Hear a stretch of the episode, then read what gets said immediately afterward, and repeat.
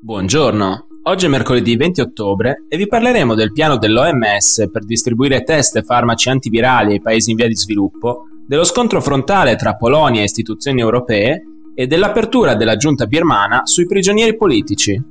Questa è la nostra visione del mondo in 4 minuti. Dopo aver perso la battaglia per un'equa distribuzione globale dei vaccini contro il Covid-19, l'Organizzazione Mondiale della Sanità si prepara a vincere quella per la prevenzione e la cura della malattia. In particolare, l'OMS vuole garantire ai paesi meno ricchi test di controllo e farmaci antivirali al prezzo più basso possibile. Reuters ha visualizzato in esclusiva il documentario dell'Access to COVID-19 Tools Accelerator con la strategia prevista dall'Agenzia delle Nazioni Unite fino al settembre del 2022 in un anno l'OMS vuole procurare alle nazioni più bisognose almeno un miliardo di test per il Covid-19 e farmaci antivirali per curare almeno 120 milioni di pazienti. Secondo le stime, nei prossimi 12 mesi saranno circa 200 milioni le persone ad ammalarsi ancora per il Covid-19 nel mondo. Le linee guida contenute nel prospetto verranno inviate anche ai leader del G20 per la riunione prevista a Roma per la fine del mese. In quell'occasione i funzionari dell'OMS richiederanno ai leader e alle principali organizzazioni internazionali di sbloccare almeno 22,8 miliardi di dollari aggiuntivi entro il settembre 2022 per garantire la distribuzione di vaccini, test e farmaci antivirali nei paesi che hanno la minore quantità. Al momento i fondi garantiti per il programma di distribuzione sono stati circa 18,5 miliardi di dollari. Un terzo dei fondi verrà investito per acquistare test rapidi per il Covid e altri strumenti diagnostici, in questo momento, infatti, nei paesi meno ricchi vengono fatti appena 50 test ogni 100.000 abitanti contro i 750 ogni 100.000 dei paesi più benestanti.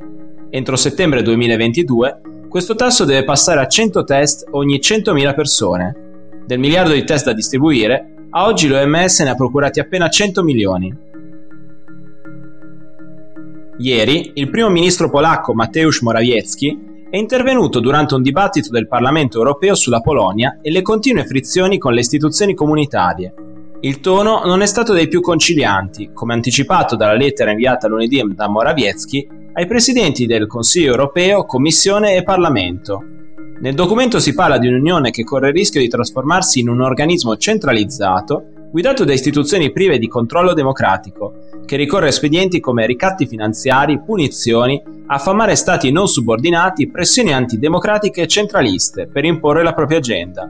Tra le pressioni antidemocratiche denunciate dal governo polacco c'è la richiesta dell'Unione di rispettare lo Stato di diritto e i suoi valori fondanti, un diritto che Varsavia sta smontando con costanza da anni, fino alla sentenza della Corte Costituzionale polacca della scorsa settimana che ha stabilito la primazia delle leggi del paese su quelle dell'Unione. In pratica, un lasciapassare per qualunque svolta ancora più autoritaria e liberale del governo di Morawiecki. Nella sua lettera il primo ministro ha fatto una piccola marcia indietro, garantendo che la Polonia riconosce la supremazia della legge europea su quella polacca e che il suo paese rimane un membro leale dell'UE. Forse a pesare sulla parziale apertura sono i 120 miliardi di euro di sovvenzioni tra Recovery Fund, React EU politica di coesione e politica agricola comune e fondo per la transizione giusta che Varsavia dovrebbe ricevere nei prossimi sei anni. Fondi che ora la Commissione e soprattutto il Parlamento devono decidere se e in che misura bloccare. La giunta militare che governa il Myanmar ha iniziato a rilasciare una parte delle persone incarcerate per aver protestato in questi mesi contro il colpo di Stato dello scorso 1 febbraio. Lunedì, Min Online capo del governo militare, ha annunciato che 5.636 persone verranno rilasciate nell'arco dei prossimi giorni. Un segnale di distensione dovuto alle pressioni sempre più forti dell'Associazione delle Nazioni del Sud-Est Asiatico nei confronti del Myanmar. In particolare, l'ASEAN ha deciso di non convocare il generale Line al prossimo vertice dell'associazione in programma dal 26 al 28 ottobre. Al suo posto, gli altri leader dell'area hanno invitato un rappresentante non politico come forma di ritorsione per il mancato impegno della giunta militare di ridurre le violenze contro la popolazione e i dissidenti del Myanmar. Secondo le ONG, tra i 7 e i 9 mila oppositori sarebbero al momento detenuti nelle carceri del paese. I report delle Nazioni Unite parlano inoltre di almeno 1100 persone uccise negli scontri tra manifestanti e militari nel corso degli ultimi 8 mesi. Nonostante le prese di posizione dell'ASEAN e della comunità internazionale, la giunta militare continua a reprimere gli oppositori e diverse minoranze etniche del paese. Molti gruppi hanno già dichiarato l'intenzione di passare dalle manifestazioni pacifiche alla lotta armata contro i militari, con il rischio di trascinare il paese verso la guerra civile. Per oggi è tutto, dalla redazione di The Vision a domani.